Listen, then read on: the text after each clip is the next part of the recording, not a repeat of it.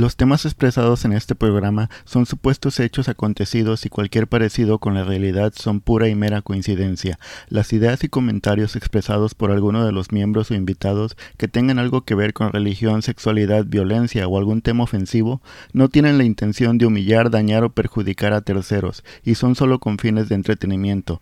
Tragos y relatos y cualquiera de sus afiliados se deslinda totalmente de cualquier consecuencia derivada de este contenido. Se recomienda discreción. Hay cosas en este mundo que no se pueden explicar, hechos fantásticos y paranormales, historias y leyendas míticas, misterios de crimen real que dejarían a cualquiera sin aliento. Y en este espacio abriremos una ventana por donde nos adentraremos un poco al misterio que existe en este mundo. Esto es Tragos y Relatos. Comenzamos.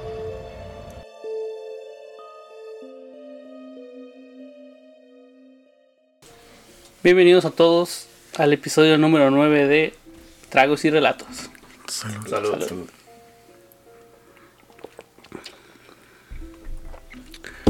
Como siempre a mi izquierda tenemos a Alfredo. Hola, ¿cómo están? Ya aquí listos para ver tu relato. ¿Qué traes? ¿Eh? Ahí va. Tente confianza, güey. no A mí-. Ah, más cerca de mí a la izquierda, Ángel. ¿Qué onda, banda? ¿Cómo estamos? Ah, la verga.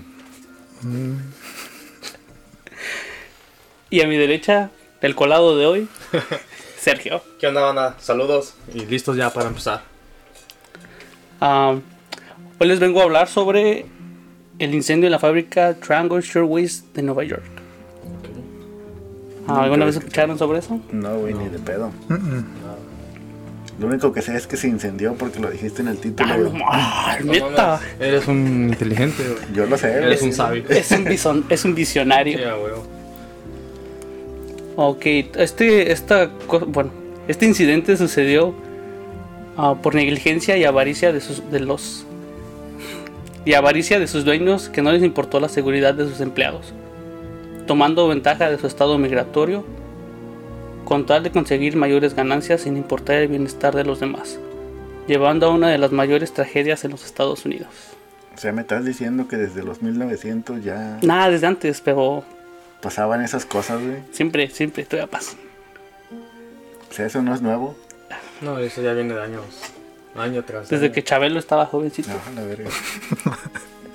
A principios de 1900, muchas personas buscaban huir de diferentes problemas en sus países, ya fuera guerra, opresión política, hambre, desastres naturales o solo buscaban el tan anhelado sueño americano para poder darles una mejor vida a su familia. La, mayor- la mayoría de estos grupos eran los italianos y judíos que vivían en, que vivían en partes del imperio ruso. Cuando el feudalismo terminó en Italia, millones de hectáreas pasaron a ser propiedad privada y casi todos los dueños hicieron la misma cosa. Talar los árboles en el, en el área, vender la madera y expandir el campo. Sin contar que esto provocaría la erosión del suelo arruinando la economía granjera. Los ríos se llenaron de tierra y se desembocaron. En los meses de invierno pasaron a ser pantanos de, de lodo formando un hábitat para mosquitos que después propagaron epidemias como malaria en la población. Los campos que una vez fueron verdes y fértiles se tornaron cafés sin vegetación. Todo era un paisaje triste y desolador. Um, aquí pasó como lo- cuando los ingleses llegaron a, a los Estados Unidos que se pusieron a... Bueno, primero vieron cómo vivían los indios y les copiaron más o menos cómo sembraban, pero lo- la forma que los indios lo hacían era que ellos de toda su cosecha solo quitaban la mitad. A la otra mitad solo la dejaban para que los animales se alimentaran, para que hubiera un balance. Como que Um. estaban en sintonía con la naturaleza. También para no dejar, pues, ahora sí que todo pelón. Y cuando llegaron a los, los europeos, ellos sí quitaban todo, igual talaban, hacían su, hacían su desmadre. Entonces hubo un momento que no, que ya la tierra ya no, ya no se podía sembrar. Y lo que hacían ellos era, pues nada más se cambiaban de pueblo o de estado o hacían otra colonia, pero como Italia es un país pequeño, ahí no, no tienen esa ventaja. Entonces, ahí muchos decidieron ah, simplemente abandonar Y mirar, ¿no? A otro. y a otros lados, ya. Que chingaron los otros. Iban a hacer lo mismo, güey. Me suena como los españoles, ¿no? Cuando llegaron En- a... ándale, ándale. Parecido. No tenemos nada contra los españoles, son Pero chidos. si te das cuenta, De la todos historia, los que nada son de más. Europa like, siempre llegan y, y según que vienen del primer mundo a- al nuevo mundo, digamos, y traen su tecnología o su avance, pero en sí también chingan el ecosistema que tenían. Pues sí, nos- cuando llegaron los españoles, pues esos putos no se bañaban, güey. Llegaban bien putos hediondos, güey. y también creo que enferma- enfermaron muchos, este... De viruela. Ajá, Sí, de viruela. viruela, mucho, porque tenían muchas enfermedades de que no se bañaban, no, te- no eran higiénicos y creo que los, los aztecas se bañaban creo, hasta dos, tres días por al, al día, Dos güey. meses al día. También- muy caliente ese pedo. También los aztecas tenían ya acueductos. Ajá, acueductos, güey. Estaban más Como avanzados. tipo drenaje, ¿no? Ese pedo, Sí, güey. eso Mientras que también. los europeos ah, hacían sus necesidades, necesidades en una cubeta y nomás las Sí, aventaban. Y también de agricultura estaban bien, estaban bien avanzados esos güeyes, güey. Deja la agricultura, güey, también la astronomía y todo Ah, ese bueno, pedo. sí, y Esos los- güeyes ya sabían dónde estábamos parados, los planetas, las estrellas. Las estrellas. Sí, eran, estaban muy avanzados. Aunque la neta los mayas se la mamaron cuando que se iba a acabar el año del 2012. ¿Quién sabe? Ese güey era el disléxico, el que escribió esa mamada. Como el ruquillo. Sí, algo así, güey. Todos bien espantados. Se acabó el mundo. Por otro lado, judíos en el este de Europa, mayormente en el Imperio ruso, sufrían de segregación racial desde hace mucho tiempo. Por el simple hecho de tener una religión diferente. Qué raro, ¿no? Eso tampoco ha cambiado. En marzo 13 de 1881, izquierdistas revolucionarios, revolucionarios mataron al zar Alexander II, detonando una bomba y las personas judías fueron acusadas al instante de llevar a cabo el plan para arrebatarle la vida al líder. Aunque nada de eso tenía sentido, ya que él los trataba, um, en pocas palabras, bien. No les pegaba. Y cuando digo bien, no me refiero a que era una buena persona con ellos. Solo los trataba menos culero que los, que los líderes anteriores. Este ah, no les. Tampoco los quería, pero no les hacía maldades como los pasados. O sea, los dejaba que sea lo que quisieran. Sus- Ya. Pero y cuando- trabajaran, ¿no? Quisieran su jale. Pues de hecho ni los dejaban trabajar. Bueno, sí los dejaban trabajar, pero solo los querían para.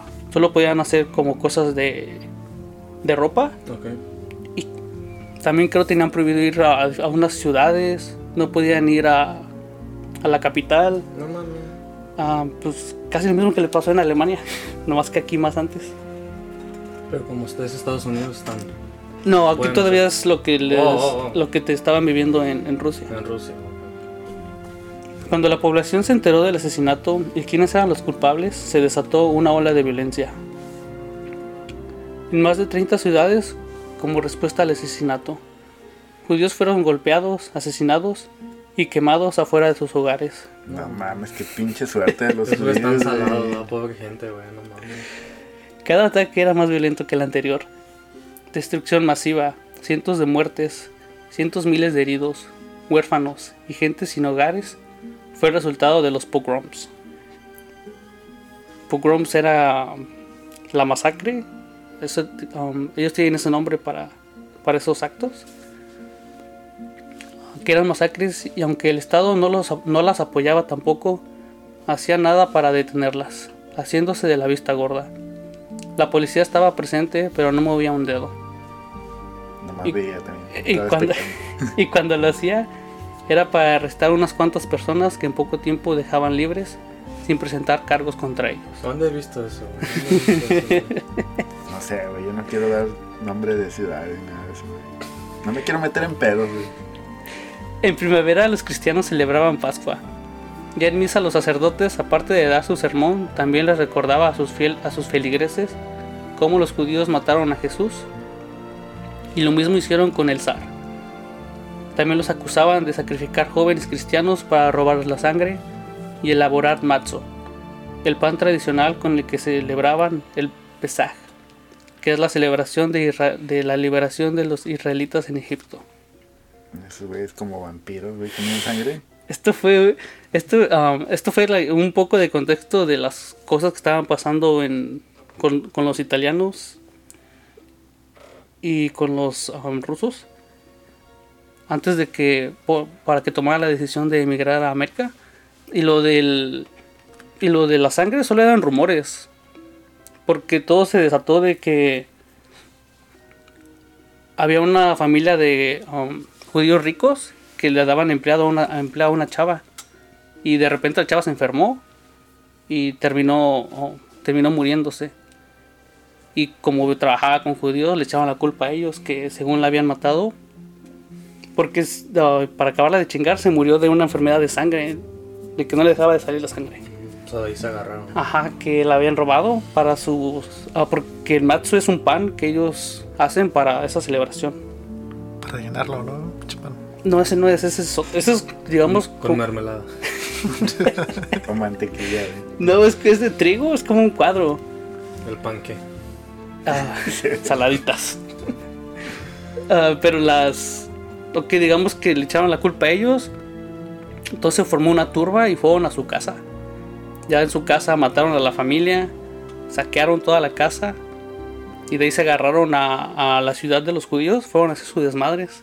Y estaba leyendo que en, ese, en esa misma fecha, bueno, en este mismo evento, um, agarraron a un niño, a un recién nacido, y lo utilizaron como bate para romper vidrios de los negocios. No mames. Qué loco. ¿Es También- ¿Para qué, güey? Pues nomás, para chingarlos. También los agarraban en el piso y les clavaban clavos en la cabeza. So, ¿Quién hacía eso? Los.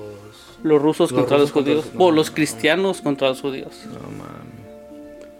Pero eso es ser más culero, ¿no? Que todo lo que hicieron ellos según. Ya. Sí, güey, no A mames. esos güeyes les va como en, como en feria, güey. No tienen suerte, güey. No sé Isaac si sea Harris. suerte, güey, pero... De la mala. De la mala. Tienen suerte, pero Es que de la mala. Están malditos. Salado. güey. Isaac Harris y Max Planck, dueños de la fábrica Triangle Shirtwaist, llegaron a América a principios de 1890, huyendo de la violencia sin sentido en el Imperio ruso. Al llegar a Estados Unidos, Harris utilizó sus habilidades como sastre, trabajando en talleres clandestinos de inmigrantes y se familiarizó con los, con los diseños y modas populares, aprendiendo los diferentes estilos de ropa y a la vez mejorando su técnica. Planck era un empresario y en 1895 se había convertido en contratista de prendas de vestir, recolectando telas de grandes fabricantes y produciendo blusas por menos dinero con la que hizo una pequeña fortuna. A la edad de 25 años se casó con una inmigrante rusa cuya prima estaba casada con Harris y los dos hombres finalmente se conocieron a fines de la década de 1890. Um, como detalle, también estos güeyes eran. Eran judíos. Los dos güeyes. Ya, los dos güeyes. Igual se, se vinieron para acá porque. Pues por miedo. Y terminaron casándose con rusas, güey. No, pues de hecho todos son rusos. Nada más que la diferencia es la. Su religión. religión. Ya, su religión. Harris y Blank eran compatibles y decidieron formar una sociedad que capitalizaría el sentido comercial de Blank y la experiencia industrial de Harris. En 1900 fundaron Triangle Waste Company y abrieron su primera tienda en Worcester Street. Con el cambio del siglo, la camisera era una novedad, con un estilo inspirado en la moda masculina. Los camiseros eran más holgados y libe- liberadores que los corpiños de estilo victoriano, y se estaban volviendo populares entre la creciente población de trabajadoras de la ciudad de Nueva York. Todo este pedo fue de que se querían sentir libres las mujeres, liberadas. También fue uh, cuando estaban pidiendo más derechos para ellas, como poder votar, como que pudieran salir solas a la calle, porque había una ley que si una mujer se veía sola o estaba sola caminando en la, en la calle, le preguntaban que a dónde iba o, o qué estaba haciendo. Y si ella decía, "Oh, pues, me voy a encontrar con mi esposo, la acompañaban a llevarla Para, para estar seguros. que- para estar seguro ya. Y si no, llegaban al lugar y nadie la conocía, le daban una multa. Porque No. estaba, estaba incitando al desorden. Güey. Se querían tener derecho, güey. ¿Ya? ¿Qué les pasa? No. Mi cuerpo, yo hago lo que sea. Ay, mi manita. Pero eso hubiera ayudado porque ya es que también este hay muchos como asesinatos de mujeres y violaciones y ese pedo, güey. Eso también tiene un chingo que ver, güey. Pues sí, hubiera estado chido, güey, pero no sé, güey, todo el levantamiento que tuvieron. A veces hacen cosas innecesarias, güey, que no. Ni al caso, güey. Sí, no, pero pues, no podemos. No, sí. No somos misóginos ni nada de eso. También lo de la camiseta es. La pinche guayabera, ¿no? La cami- nada. Eh, güey, ¿no, no tienes fotos, güey? Como yo no Sí, vamos no a poner fotos en las redes sociales, en Instagram. ¿En En, dónde? ¿En dónde? Tragos y Relatos. Ah, huevo. Síganos. Síganos, raza. Sí. Va a haber fotos, pero, Pero sí en ese era- tiempo se usaba smoking o cómo era la por los hombres. Porque las mujeres tenían como una pinche faldota. De 15 años, ¿no? Así de... Ne- Ándale, casi casi. Ah, con uno, con una cosa que abombaba de era de metal. Como se? ¿no? Un, eh, es como media esfera. Am, y aparte tenían el corpiño. No, corset, corset. El corset. El corset, La, la faja, ¿no? Bueno, corset, Ninel faja. Conde la Kim Kardashian. Pero tenían un chingo de prendas. Abajo de esas, No, abajo tenía como unas cuatro playeras. Y en la falda tenían como otras seis cosas. Entonces cuando, cuando llegó este diseño se hizo muy popular porque estaban más, estaban más libres, güey. Qué pinche hueva cuando te ibas a acostar, ¿no, güey?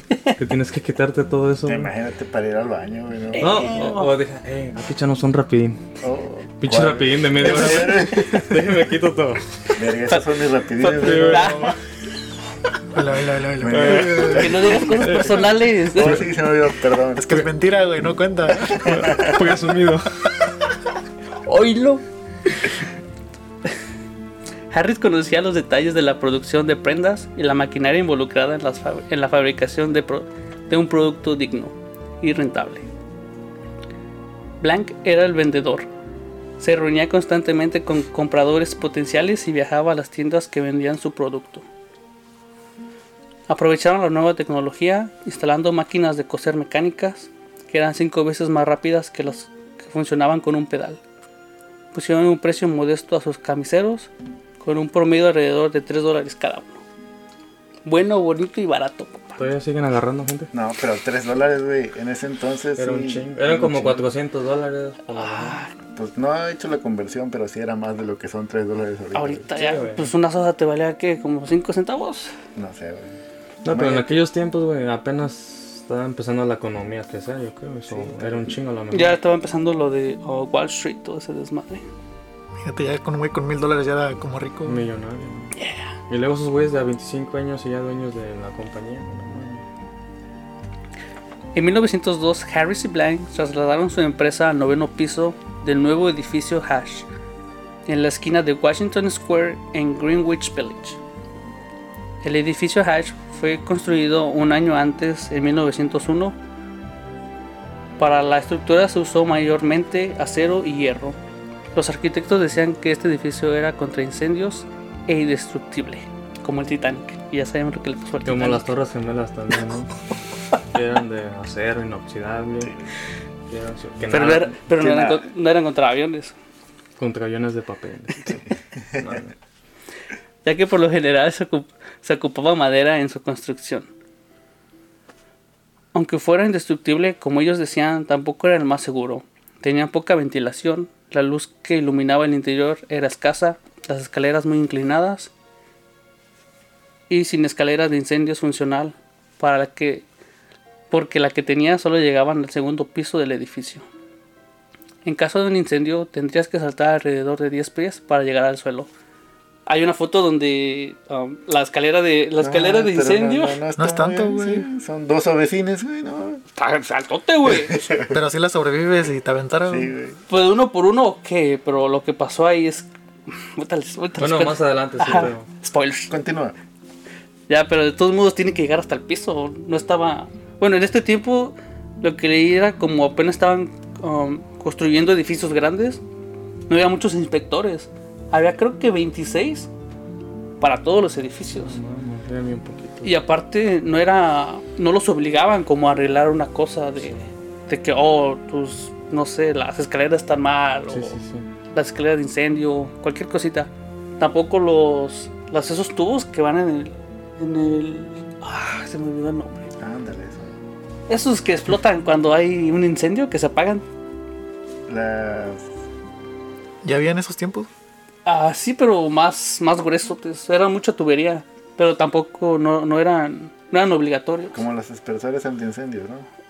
Creo que sí. Pero aparte, de todos modos, como esos güeyes tenían dinero, güey. Si el inspector les decía, "Ay, esto y esto, esto está mal, tienes que arreglarlo. Dice, no, pues ahí te va un. De todo, clientón". o digamos que le dice esto en enero, pero como tiene más edificios más- que ir, no vuelve a verlo, digamos, como hasta octubre. Sí, no. Eso tiene tiempo para.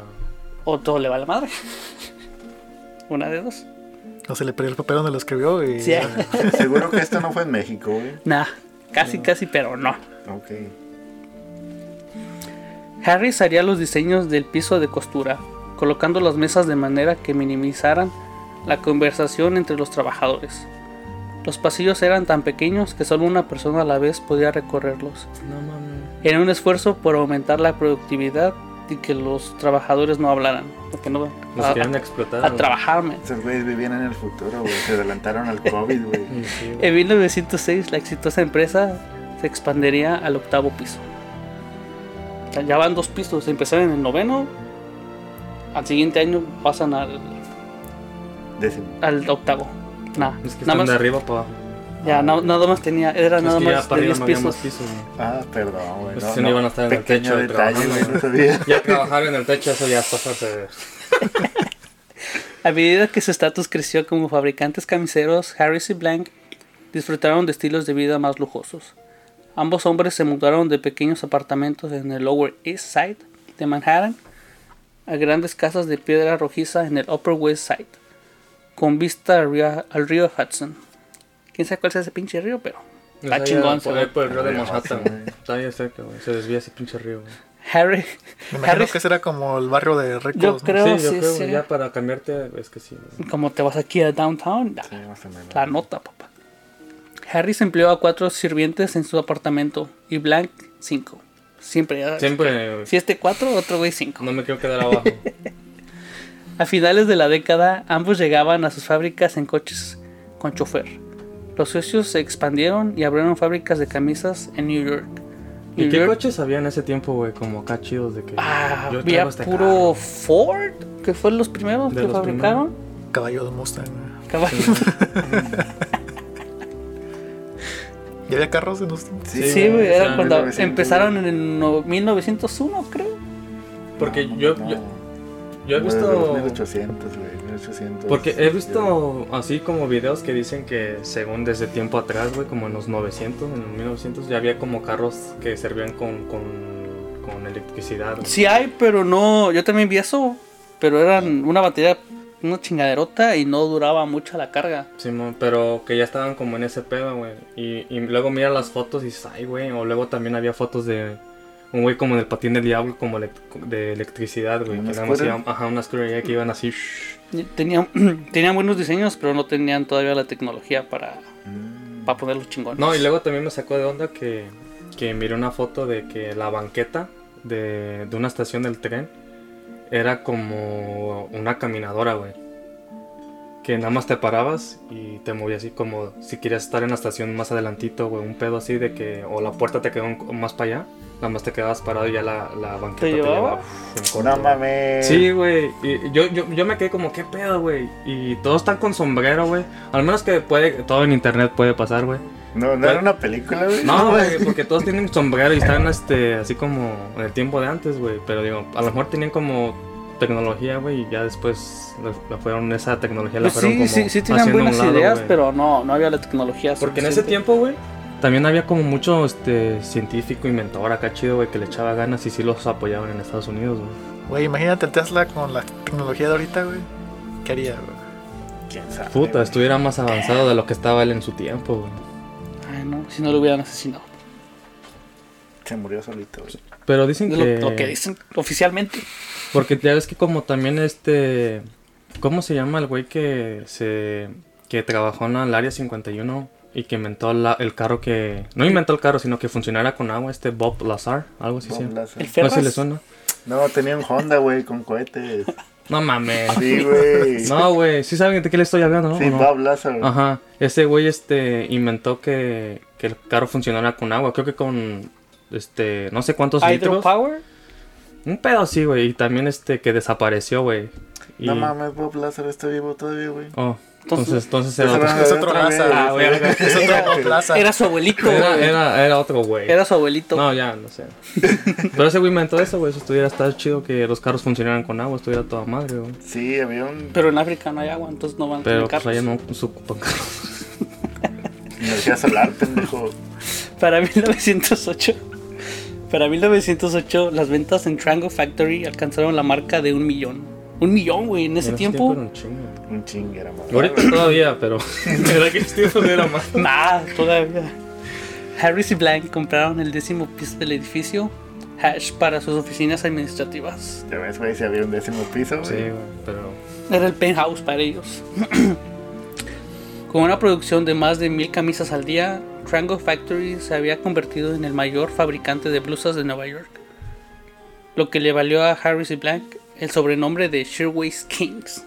Uh, Eran los meros chingones, ¿no? eran De las guayaberas. Los Guayaberas Boys. La fábrica de Harris y Blank competía con más de 11.000 otros fabricantes textiles en la ciudad de Nueva York. Para mantener su alto nivel de ganancias, tenían que producir la camiseta más barata en la mayor cantidad. Ahí ya pasaron de. No es que es calidad sobre Cantidad. cantidad. Allá pasaron a cantidad sobre calidad. Sí. Exigían una mayor eficiencia de su equipo de producción, lo que significaba trabajar muchas horas por poco dinero. Como siempre. Y los propietarios mantenían un inventario escrupu- escrupuloso de sus suministros. Un capataz supervisaba a la mano de obra inmigrante, mayoritariamente femenina durante el día, inspeccionaba las bolsas de las mujeres cuando se marchaban por la noche. Porque no hacía ver nada, ¿qué pedo? Pues, ¿Qué se pueden llevar? Las horas, güey. Pues por algo lo hacían, a lo mejor alguien se robó algo. Nah, Pero pues nunca falta como dar de cagapalos con la gente. Nah. güey. ¿cuántos trabajadores? Sí, güey. Como salvaguarda adicional contra el robo, Max Blank ordenó que se cerrara la puerta de salida secundaria, la de emergencia. No, mames. Eso es ilegal, güey, no. pueden En este eso. tiempo, bueno, en este tiempo sí ya. Pero pues, güey, ¿quién la va a hacer de pedo? No sé, güey. Yo lo haría de pedo. Pero pues no es que no. No tenía con quién. No tenía con quién quejarse. no, y aparte, pues son inmigrantes acabados de llegar de otro país, güey. ¿Tú crees? Es que vienen a triunfar aquí a Estados Unidos. No, pues tienes miedo, güey. Sí, tienes miedo que los vayan a correr o que los Como vayan ahorita ese miedo todavía sigue Ya, algunas personas. Algunas sí, personas eh, ya, la neta lo he visto más. Yo en mi trabajo lo he visto más con las personas mayores.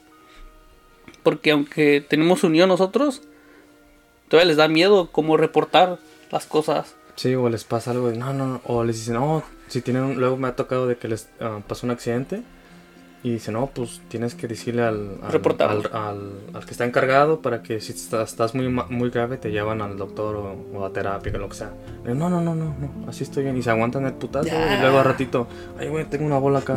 No Eh, güey, me- ya, ya no, ya no uso la mano. y ya cuando, y ya cuando, como el César, saludos. César. y, y ya cuando van a, a quejarse, Chato no, pues, no, no lo reportaste a tiempo. Ya. no lo reportaste a tiempo. O y- si tienes testigos o que no lo reportaste. O, Sí, porque no. qué cosas se las sacan. Y luego pues ahí este ya ya cuando este te quieres quejar pues ya es demasiado tarde, güey, no puedes hacer nada. Pues sí. Ya cuando no tienes el brazo. O la nariz. Anyways, Saludos. las, las malas condiciones de trabajo aumentaron la insatisfacción entre los empleados. La decisión de Harris y Blank de albergar la fábrica en un nuevo y moderno edificio de gran altura, en lugar de la práctica más común de operar varios talleres de explotación más pequeños, facilitó que los trabajadores construyeran solidaridad y hermandad. Los trabajadores de Trango Factory um, se fueron a huelga y la continuaron hasta noviembre de 1909. ¿Y no tenían holidays, güey? Así como Navidad. No- ese. Sí, trabajaban creo que... 25 horas al día. güey. No, trabajaban más de 12 horas diarios. No, me hicieron güey. Si yo trabajo 8, güey, ya me ando muriendo. güey. Yo conozco gente que no va a trabajar dos días seguidos. No mames. suena, suena. ¿Quién será? Tocó huesito ahí también. Güey, con 14 horas ya, ya ando medio muerto ya en el trabajo. Y como, como pues también... Pues, pero imagínate, güey, ahorita like, te sientes cansado, güey, y te tomas un Red Bull, güey, o Antes algo. no había. Ay, Antes no había, güey. ¿Qué, Eh, qué te tomabas, güey? No mames. Café, güey. Coca-Cola con, Coke. La vieja Ah. confiable, güey. bien. Puro Coke. También. Sí tenía. Sí, güey. Era más fuerte, ¿no? Era más poderosa. Sí. Y era legal, güey, esa mamada. No era legal, ya pero droga. tampoco era, era ilegal. ¿Ya había drogas en ese tiempo? Así como mal pedo, güey. Sí, güey. ¿Sí? El opio. Los opioides con los chinos, güey, que lo traían, güey. Ajá. Mm. Si quieren que O el tabaco, ¿no? Bueno, también había El tabaco, güey. Pero nada, el opio está más cabrón que el tabaco. Güey, hasta los niños los dejaban fumar, güey, antes. no, Sí, pues en aquel tiempo Pues, güey, podías fumar en los hospitales. Simón, ya después lo fueron quitando poco a poco ese pedo, ¿no? Ya ahorita le ponen ratas muertas a las cajas, güey, todo eso.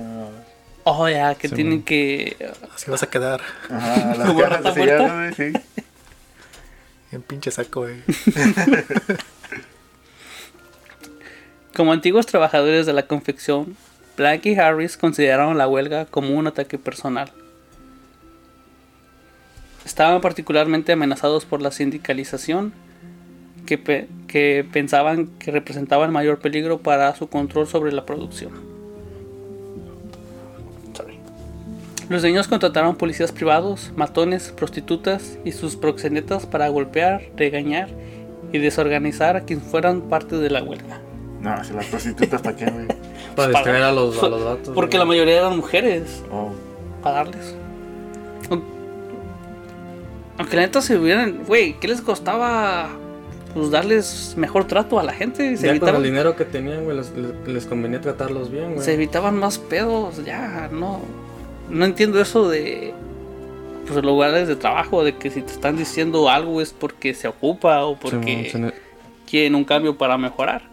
Sí, güey. Con el dinero que se gastaron en contratar toda esa mamada, güey, se los hubieran dado a los empleados. hubieran, ajá, Y hubieran hubieran, jalado más chido y más felices, güey. Pero es que el dinero ciega a las personas, el poder, es el pedo. Que los Y- hubieran comprado una pizza todos los días, güey. Como un viernes, ¿eh? Si le echan ganas, ahí les va un- el viernes una pizza. ¿eh? Bueno, se había Little- Sí había. ya se, se hubieran evitado muchos pedos si hubieran escuchado a la gente. Güey, yo trabajaba en una, en una compañía, güey, que los viernes, güey, te ponían una vending machine y la llenaban de cervezas, güey. No mames. Y Nah. podías tomar en esa fábrica, güey. No mames, fue un sueño eso. Estás pendejo, güey, sí. güey. ¿Neta? Güey, yo me iba, yo donde trabajaba en el part-time, el, el dueño, como media hora antes de que terminara el turno, una chalaten. Sí, güey. No mames. Ey, No ya- están ya agarrando No gente. trabajes. Es que nada más para soldadores, eso Ah, ok, güey. En mi trabajo se enojan si me duermo, güey.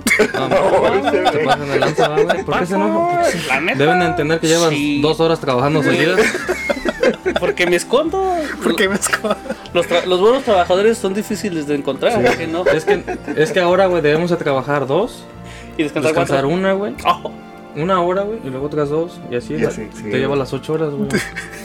Pero no, no Es, nos el, es el nuevo método, pero Sí, no entienden. No mames. Somos la nueva generación. por eso todo está yendo al caño. Cuando las mujeres eran detenidas injustamente por la policía, llegaban a rescatar las otras mujeres esposas de millonarios en Nueva York. Una de ellas era Frances Tracy Morgan, esposa de JP Morgan, que apoyaba el movimiento desde un principio. A medida que la huelga se extendió hasta 1910, más de 20.000 trabajadores camiseros de Nueva York se unieron y se declararon en huelga en protesta por jornadas laborales más largas. Ah, no, Más corta, más ¿no? cortas. bueno, Ah, no. Quieren trabajar Queremos chingo. trabajar. Y salarios más bajos. Ah, no, lo puse al revés. Pendejo. Salarios más altos. Bueno, lo que dije, pero al revés. También abogaron por su seguridad, ya que estaban especialmente preocupados por las puertas cerradas de la fábrica. Y sí, güey, no mames. Sí, no Tenían- puedes- te digo, tenían razón, tenían razón. Sí, no se puede hacer eso, güey. Como en una fábrica que trabajamos, ¿verdad? Que nos. Que, um, no, que no puedo decir nombres, sino me No, pero- regañan, güey. No, sí, sí, sí. Pero ahí, ahí tenías que. Bueno, la mayoría. Eso era nuestro primer día, o no sabíamos qué pedo nosotros. Sí. Entonces, pues llevábamos nuestro teléfono, nuestra cartera, lo normal. Y ah, nos, nos, nos esculcaban cuando entrábamos. Ya nos esculcaban, güey, a ver qué traíamos. No, es que porque era de comidas, güey. Era de- unas cosas um, De- para comer y así. y que de, de los que tienen más aire en lugar de producto. Oh, ya sé esas, ya no esas, digas marcas. esas. Sí, ya ahí no, te, te esculcaban, güey, cuando entrabas y cuando salías. Y ya, la neta, ¿Y cuando entrabas para qué, güey? Porque es que, por decir, si estabas comiendo como un dulce, güey, oh, no, no podías comer no adentro. podías comer, Oh. güey. Entonces, si estabas comiendo algo, güey, y le podía caer a eso, güey. Entonces, ahí para que no los demandaran un pedo así. Ya. Eran- Pero, pues, Eh, mis papás traían un chicle. Ajá, güey. Tu pinche, pinche chicle todo mordido ahí, güey. No mames. Y también para asegurar el producto que no te lo llevaras. Pero. ¿Para qué te lo llevas si te lo puedes comer ahí adentro? ¿No? Simón. Huevo, man. Pues sí. La neta. Exigieron un aumento salarial del 20% y una semana laboral de 52 horas. 52. Y pago extras por horas extras. Al final, su huelga daría frutos y la disminución resultante en la productividad comenzó a afectar las ganancias. Harris y Blank aceptaron las demandas de jornadas más cortas, salarios más altos, pero se mantuvieron firmes en su oposición a un sindicato para sus trabajadores. De igual forma, ignoraron los puntos de seguridad que se les habían hecho saber por sus trabajadores y volvieron a cerrar las puertas de emergencia, esta vez con una barra de metal y un candado para evitar que se robaran sus materiales. Ah, cómo chingón eso.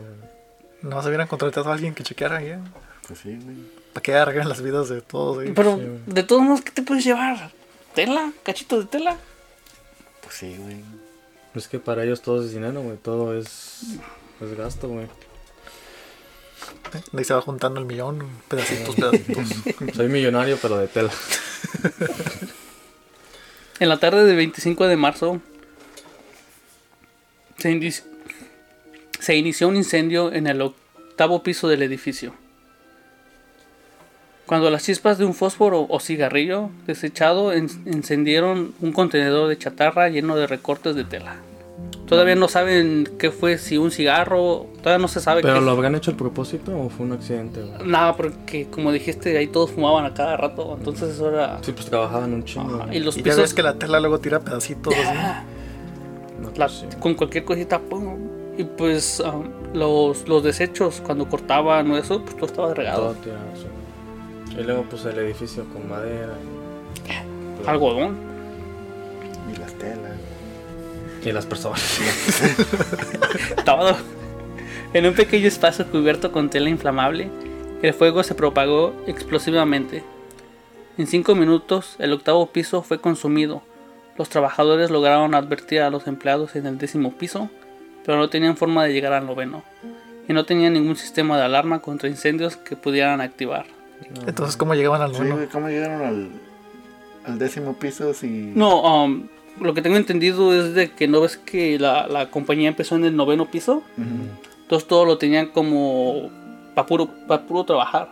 Entonces cuando agarraron el octavo y el décimo, ahí les pusieron un telegrama y un, y un teléfono.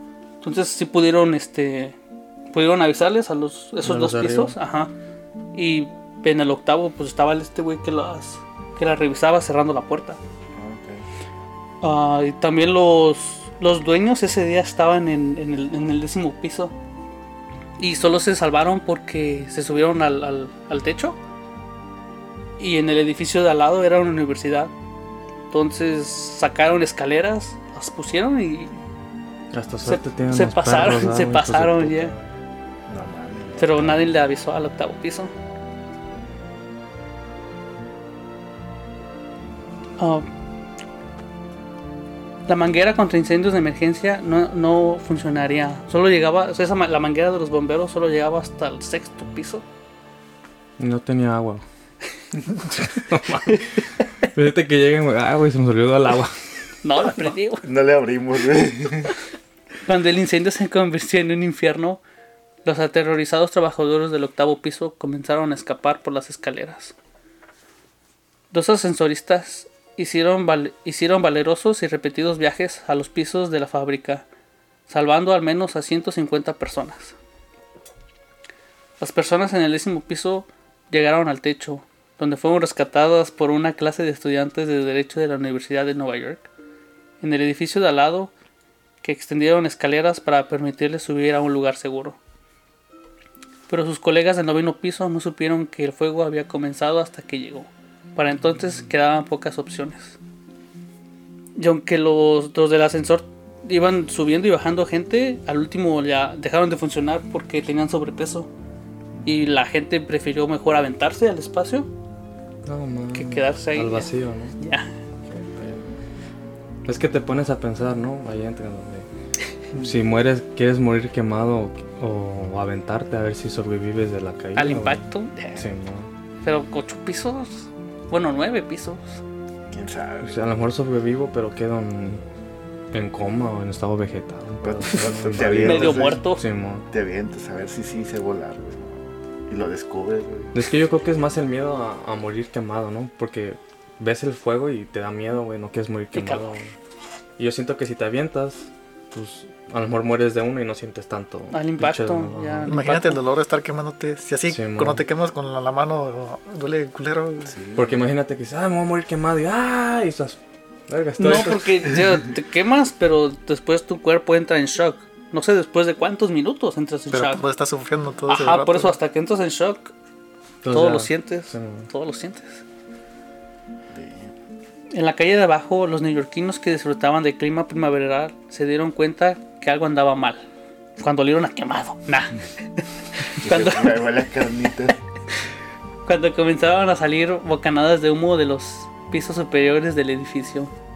Los transeúntes hicieron sonar las campanas de alarma en las cajas de incendios a nivel de la calle. Mientras los camiones de bomberos corrían hacia el edificio, figuras humanas aparecieron en las ventanas. Los trabajadores del noveno piso habían tratado de usar una de las escaleras solo para descubrir que la puerta estaba cerrada con llave.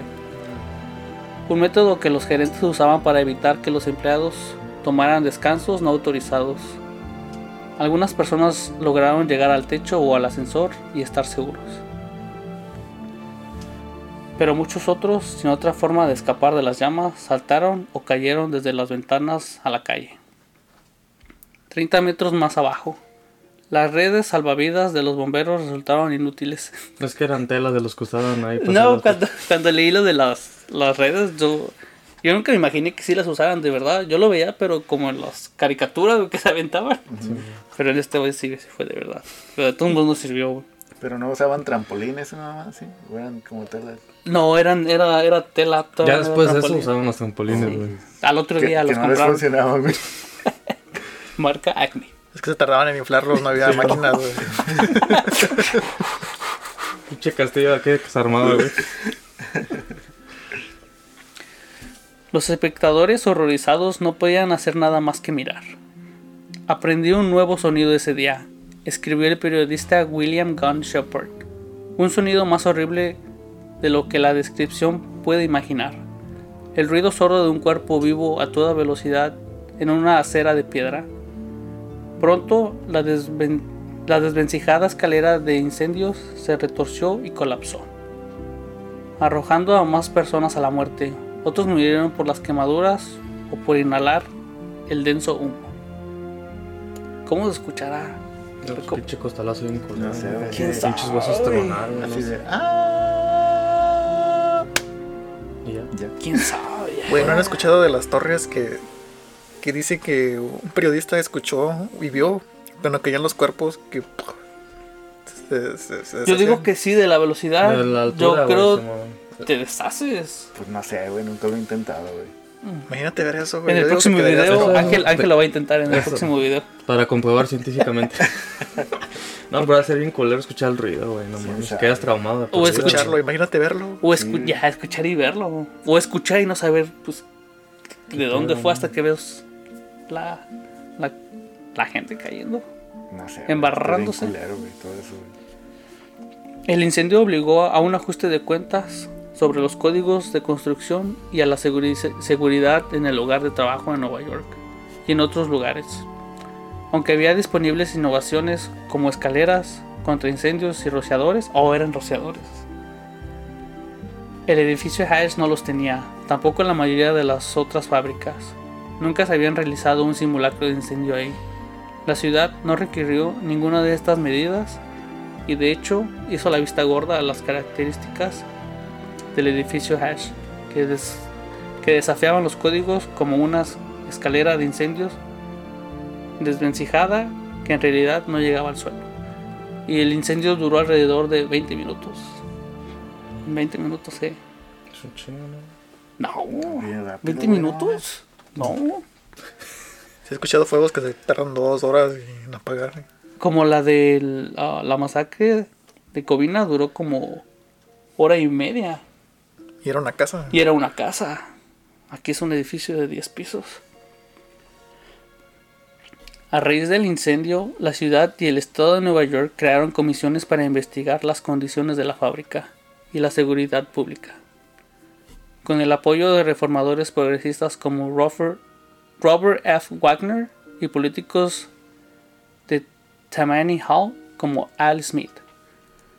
Aprobaron 38 nuevas leyes, los cambios incluyeron exigir que los edificios mejoraran la seguridad contra incendios, limitar las horas de trabajo para mujeres y niños y exigir menos instalaciones para comer y baño para los trabajadores. No, No había baño, güey. ¿No había baño? Nos tenían a puro trabajar. Se aguantaban las pinches 12 horas ahí.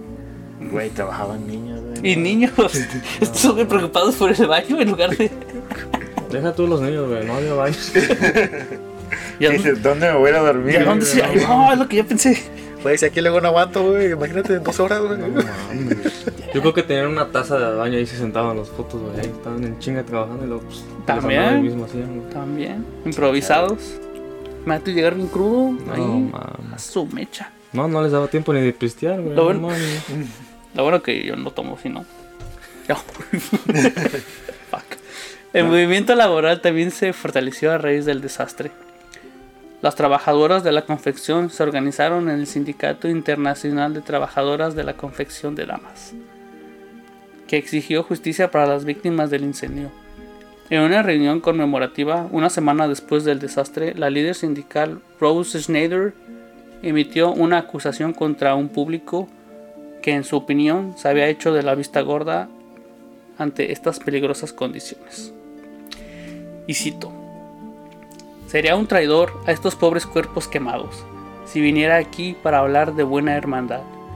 Se ha derramado demasiada sangre. Sé por mi experiencia que depende de los trabajadores salvarse a sí mismos. La única forma en que pueden salvarse es mediante un movimiento obrero fuerte. Que dejaran las puertas abiertas. Pues sí. Porque no fumaran. también. No, pues muchos sabían lo que pasaba, pero nadie decía nada. Nadie, nadie hacía. Nadie hacía por cambiar las cosas. El incendio de Triangle fue un punto de inflexión en la historia del país y en la vida de muchas personas. Por supuesto, las vidas de los sobrevivientes y las familias y amigos de las víctimas fueron las más transformadas. Pero las conmociones resonaron mucho más allá de Greenwich Village. La defensora del consumidor Frances Perkins fue testigo del incendio y escuchó el feroz discurso de Rose Snyderman en la reunión conmemorativa de la semana siguiente. Ella canalizó su pena y enojo hacia el liderazgo de uno de los comités que investigó el incendio. Años más tarde aportó su experiencia y compromiso de usar el poder del gobierno para proteger a los trabajadores y en su puesto como secretaria de Trabajo del presidente Franklin D. Roosevelt, la primera mujer miembro del gabinete en la historia de los Estados Unidos. Perkins y los demás arquitectos del New Deal, el New Deal era la, um, era la comisión que ellos crearon para investigar lo del, lo del incendio. Creían en el poder y la responsabilidad del gobierno para proteger a la gente común y resolver los problemas sociales. Eventos como el incendio de Triangle dieron forma a esta visión del mundo. Perkins estuvo en su puesto por 12 años, en los cuales fue parte importante para reformar e implementar varias leyes correspondientes a la seguridad de los trabajadores. Perkins habría sido, famosa simplemente por ser la primera mujer miembro del gabinete presidencial, pero su legado también se deriva de sus logros adicionales. Fue en gran parte responsable de la creación de la seguridad social, el seguro de empleo en los Estados Unidos, el salario mínimo federal y las leyes federales que regulan el trabajo infantil. Todavía trabajaban, nada más se la habían regulado. Horas para ellos. Están chiquitos.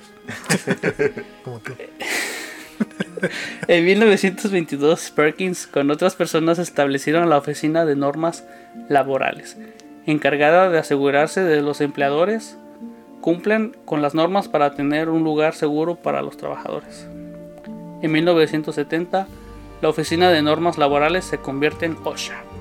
No, y todavía existe, güey. No. Todavía. Desde ahí, güey. pero güey, hay como que esos güeyes a los que lo estaban este, ex- explotando, güey, les hizo falta como tal vez unirse, pero como que un güey hubiera empezado el pedo, ¿no? De que, hey, güey, hay que unirnos y no hay que venir a trabajar mañana para que el, el mero chingón se dé cuenta de que nos, él nos necesita a nosotros, güey. Sí, güey, pero como estaban en una etapa de mucha migración de, de Europa y todo ese pedo, das de cuenta que si te salías, güey, había un chingo de güeyes en la lista esperando, güey. Pero me imagino que ellos no todos sabían hacer lo mismo. Sí, güey, pero, Pues no, Pero- pero, pero ahí ellos iban a perder dinero, güey. Al, al momento en el que ellos no trabajan, güey.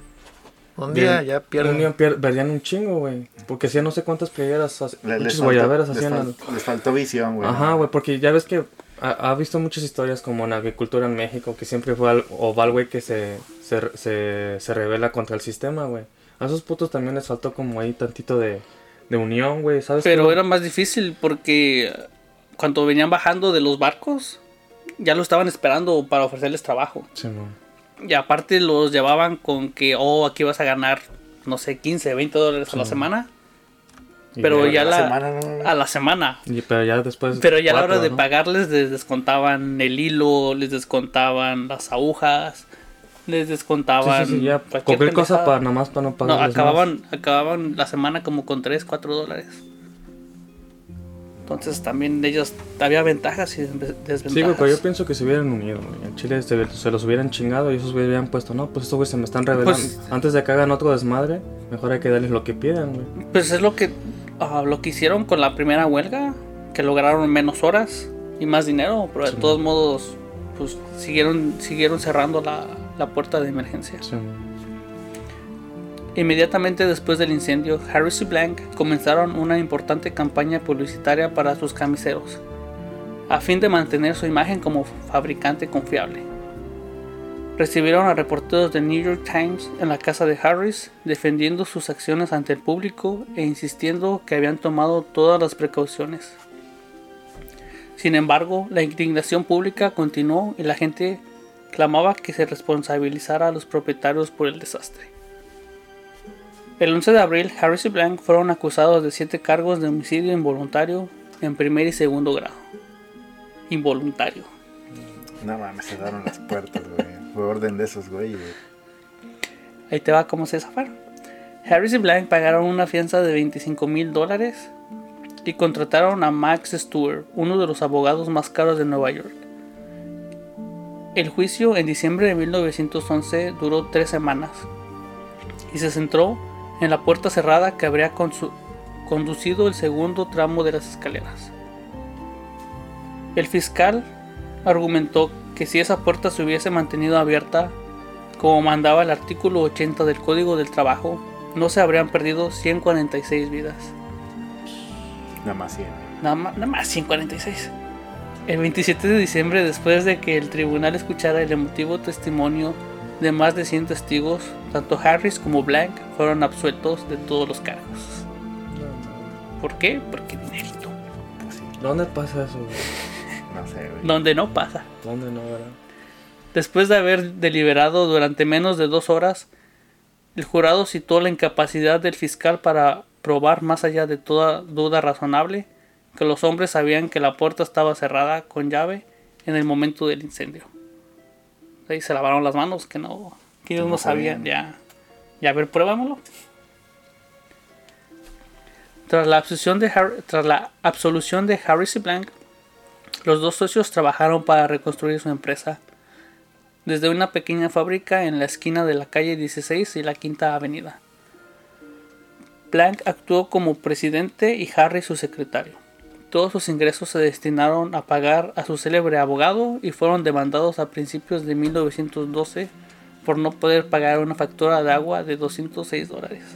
Se los chingó el abogado con toda la lana. Sí, ah, bueno.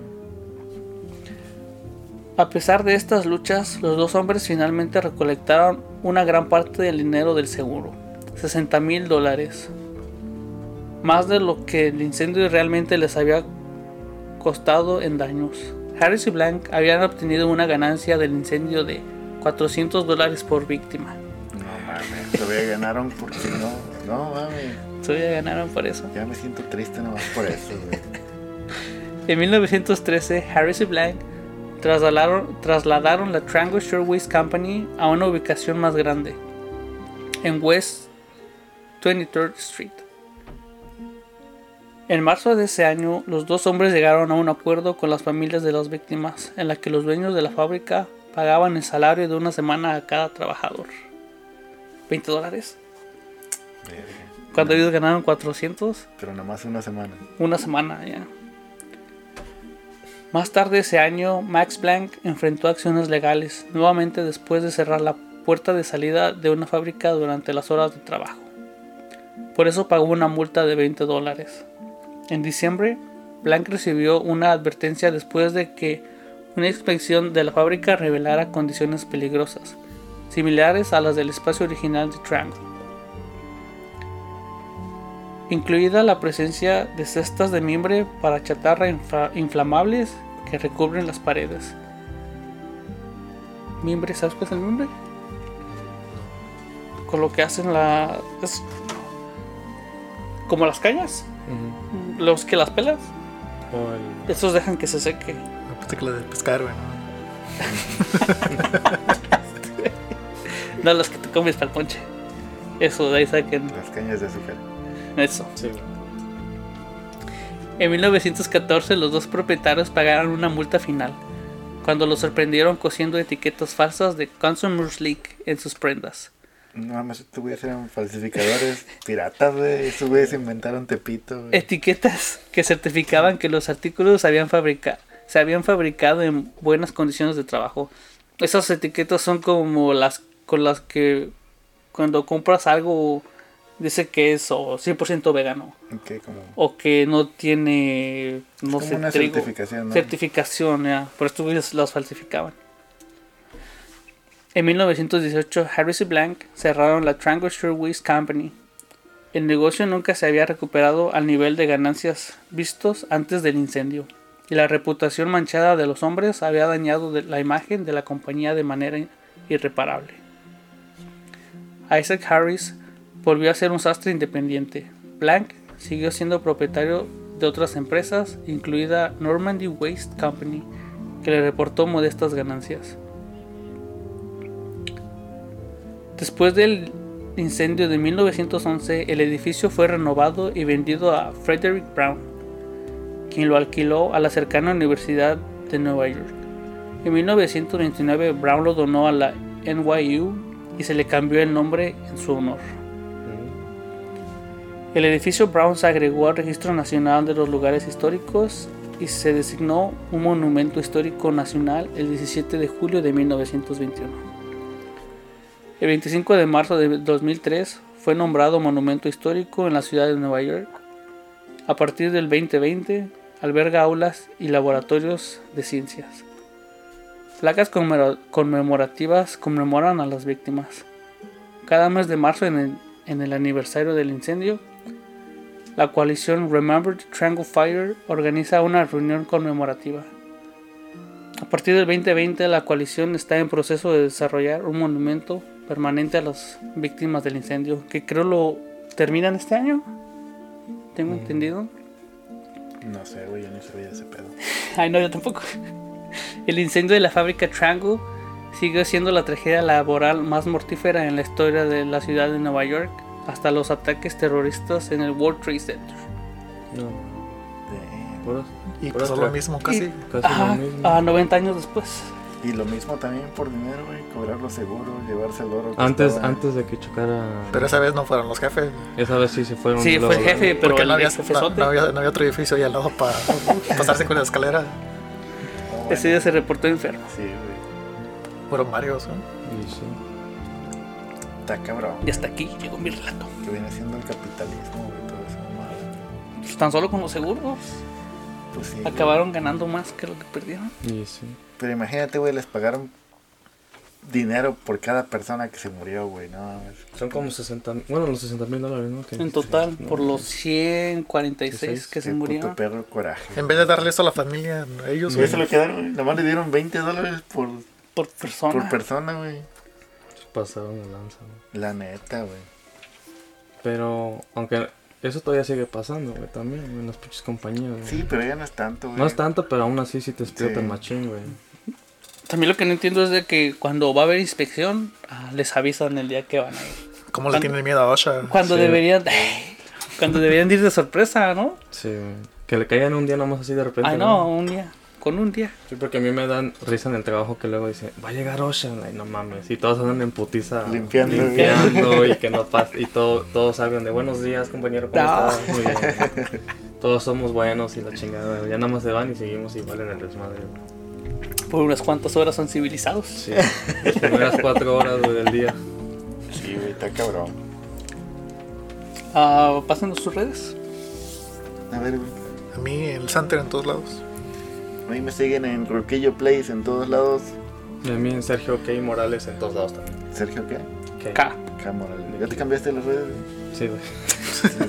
Avísame, güey. Que le diga a nuestro editor. Oh, perdóname. Luego ponen las anteriores o las ponen mal. Pa, las pone mal. Uh, le gusta ponerlas mal. No, dile al editor que no le vamos a pagar. Sí, güey. Te vamos a pagar, güey. A mí me pueden seguir en SOT-364 en todas las plataformas. Y que no solo si les gustó el contenido, nos pueden seguir en YouTube, nos pueden seguir en Spotify, Apple. Podcast, en todos lados. ya. Suscríbanse, Suscríbanse al canal y denle denle like, like. denle Exacto. like.